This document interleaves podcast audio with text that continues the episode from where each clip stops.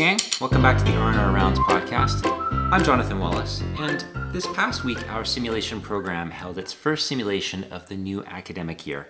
The theme was Introduction to Simulation and Rural Resuscitation, and everyone that participated did a smashing job. On this episode, I want to share a few observations and comments from that session. So think of this as a primer as to A, how to make the most out of any simulation training which you participate in, and B, how to optimize your personal performance and your team's performance in a rural resuscitation. So, first of all, it's really challenging when someone is stepping into simulation for the first time. We often feel a little self conscious, and sometimes the whole scenario feels a little contrived, whether you're using a $250,000 mannequin or just a pillow it always feels a little bit unreal. And especially when you're standing in front of your peers, it can feel like you're being judged. Although I don't think that's necessarily the case. I've been doing this now for about seven years, and we've had well over 100 physicians go through the program, and I don't think I've ever witnessed anyone being critical, other than in a most constructive and supportive way. That said, it still can feel very intimidating. But the first step is to just jump in and accept it's going to feel a little bit strange. Now, the more you can pretend that the scenario is real and buy into the illusion that it's a real patient and talk to that mannequin or that pillow as if they are real, the more beneficial the experience is going to be. And that goes for everyone in the room. Secondly, for those of your peers who are not in the hot seat, so to speak, the more those individuals can get involved and play an authentic, supportive role is really going to determine how much everyone gets out of the event. The sim literature indicates that the majority of learning takes place during the debrief portion and not the actual simulation itself, which is maybe a little counterintuitive. Often people assume that the maximum learning is from sitting in the hot seat and sweating a little bit and making all the hard decisions. But that's not true. For anyone who's observing a sim, the literature demonstrates that as long as you're paying attention and thinking through the steps actively of what you would be doing if you're actually the one making the decisions or playing whatever appropriate role in that simulation, you're going to benefit as much as the person who's actually there live in the hot seat or providing the support role. So get as much as you can out of any simulation that you participate in by actively participating and not figuratively laying back with a bowl of popcorn and pretending that this is entertainment intended to amuse you. It just doesn't work that way, and you won't learn nearly as much if you're not actively there thinking through, trying to follow along and make decisions.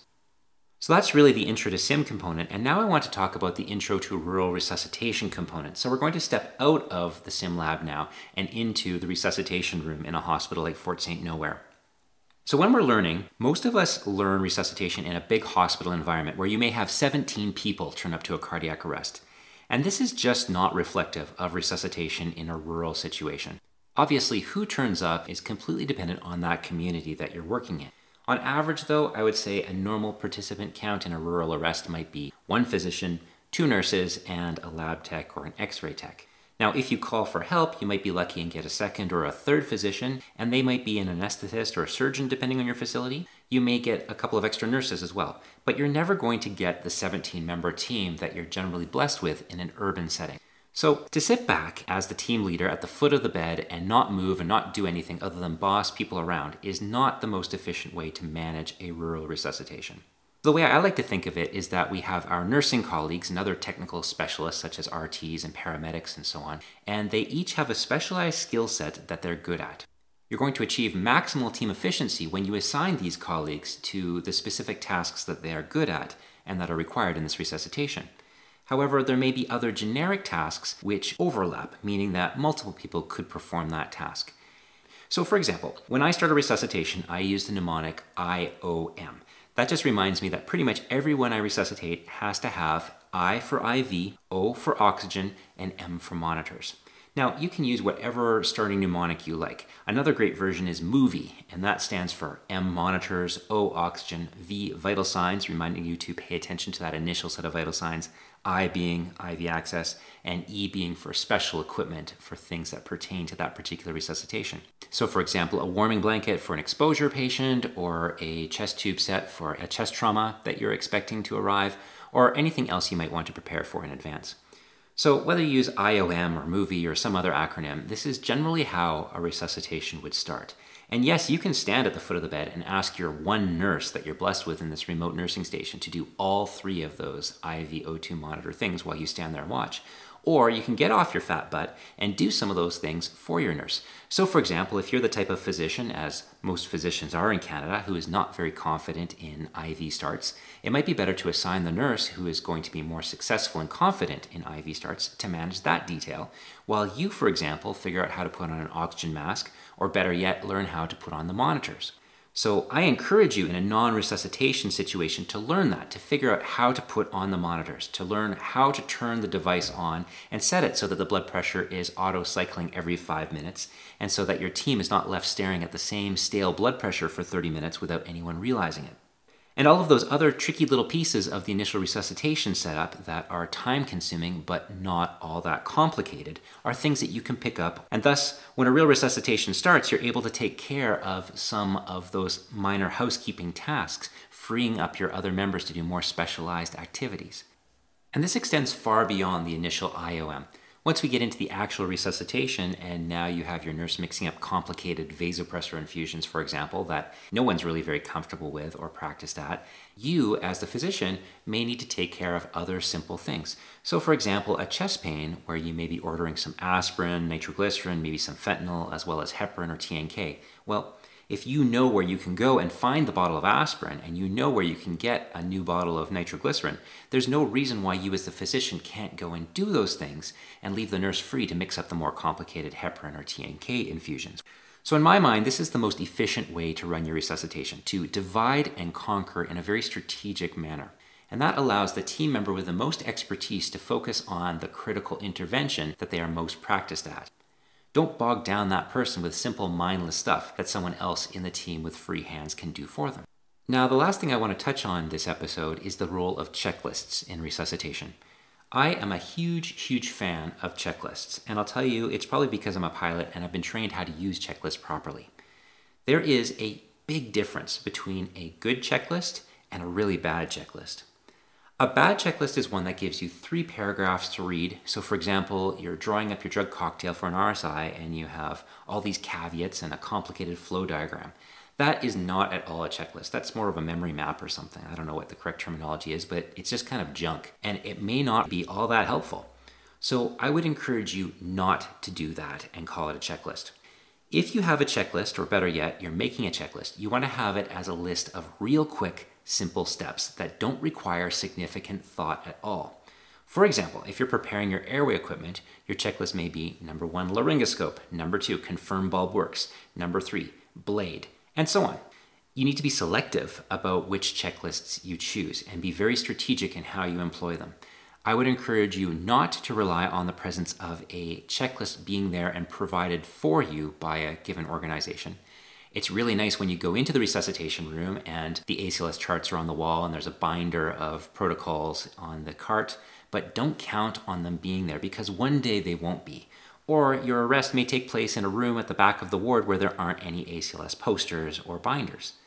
What's a better plan is to have a reliable checklist system that you're already familiar with in your back pocket or on your phone or somewhere else reliable and immediately accessible to you. Checklists are never there to tell you what to do, but rather to remind you of the correct order of things and ensure that you don't miss anything important. So, for example, this week we had a scenario on anaphylaxis. And yes, the health authority may have a flow sheet, and perhaps it's in a binder of other flow sheets that you dig for and find. And if that's there, bully for them. It's amazing. But what you really need to know are the critical steps to take during the first 5 to 15 minutes of any given resuscitation, and not have a three page summary with references and complicated diagrams and language. So you can create your own checklist for anaphylaxis, or you can go find someone else's checklist that's already been vetted for you. What I highly recommend and what we provide to all of our R&R round simulation participants is a copy of something called the RCM. That stands for the Resuscitation Crisis Manual. And that's a book that was written by a couple of doctors, Scott Weingart, who runs the EMCrit podcast, and David Borshoff, an Australian anesthesiologist who is also a pilot and clearly knows his way around checklists. And this RCM is a brilliant book. You open it up, and the first 20 pages or so deal with the most common life threatening presentations. So, for example, anaphylaxis, DKA, sepsis, and so on. And as you flip through this book to the corresponding page for, say, anaphylaxis, it will tell you in concise bullet points the 10 or so initial but critical steps to follow. And if you, as a rural physician, can get through those steps, as much as a resource limited facility can allow, of course, by the time that the helicopter is arriving for your patient, you've already done really, really well by this patient in this situation. This book is written in a very simple format where you can hand the book to another team member and just have them read the steps to you. So now you can sit there with your hands full doing something, but just listening in the background and say, yep, that step's done. Yep, that step's done. Nope, we missed that. Let's do that now. Nope, that doesn't apply because we don't have ECMO in Fort St. Nowhere, and so on. And so to have this little booklet that's made out of waterproof material that can be wiped down after the resuscitation is absolutely brilliant in a rural or a remote or resource limited situation. I highly recommend you obtain a copy and keep it in your emergency bag and take it to every emergency shift with you. And hopefully, this goes without saying, but I have no financial interest in selling copies of this book. I just happen to think it's a really, really valuable resource. So, in a nutshell, that's my advice for how to be successful in simulation training and how to be the most successful you can be in a rural resuscitation. The ground rules again are for simulation to do the best you can to treat the simulation as though it is a real patient encounter. This is not the time for jokes. And to push yourself to get through the initial jitters that are involved with simulation. Take turns with your colleagues and remember to always be supportive and respectful. With regards to rural resuscitation, Remember that when you have a very small team, you do not have the luxury of being able to stand back and tell everyone else what to do. You need to get involved by doing simple things that are within your wheelhouse to free up your colleagues with specialized expertise, such as nurses or RTs or paramedics or whomever, to do the procedures which they excel at and which we suck at. So, for example, common things that physicians suck at would be vascular access, mixing up drugs, and starting infusions, working through bureaucratic paperwork to authorize TNK, and so on.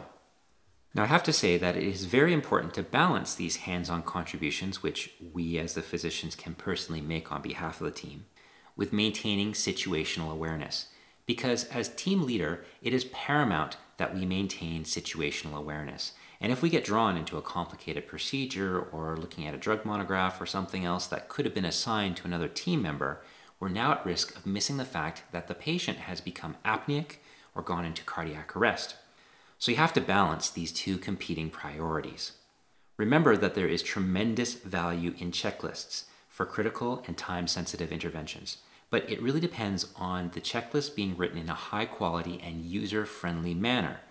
Any checklist that has a step that is more than one simple sentence is probably not written properly. I would throw that away or rework or rewrite it in a way where you can read through the entire checklist quickly and hit all of the necessary steps as a reminder to yourself with just targeted details, such as a critical drug dose, as compared to a complicated piece of prose that will pull your attention away from what you're doing and take an unnecessary amount of time to decode and decipher. Ultimately, the secret to a smooth resuscitation comes down to two goals. Number one, make sure that you hit all of the critical points and that's where a fantastic checklist resource will step in and help you. And number two, once you know all of the critical steps, to divide and conquer by dividing up the various steps between all of the team members that are available and assigning the critical steps to the people that are most efficiently going to get them done, and assigning any interim scut work to whomever is available and that has the time to perform it. Okay, so those are my thoughts on how to be successful in simulation training and how to be successful in any sort of rural resuscitation. I hope it was helpful, and we'll catch you on the next episode. Bye for now.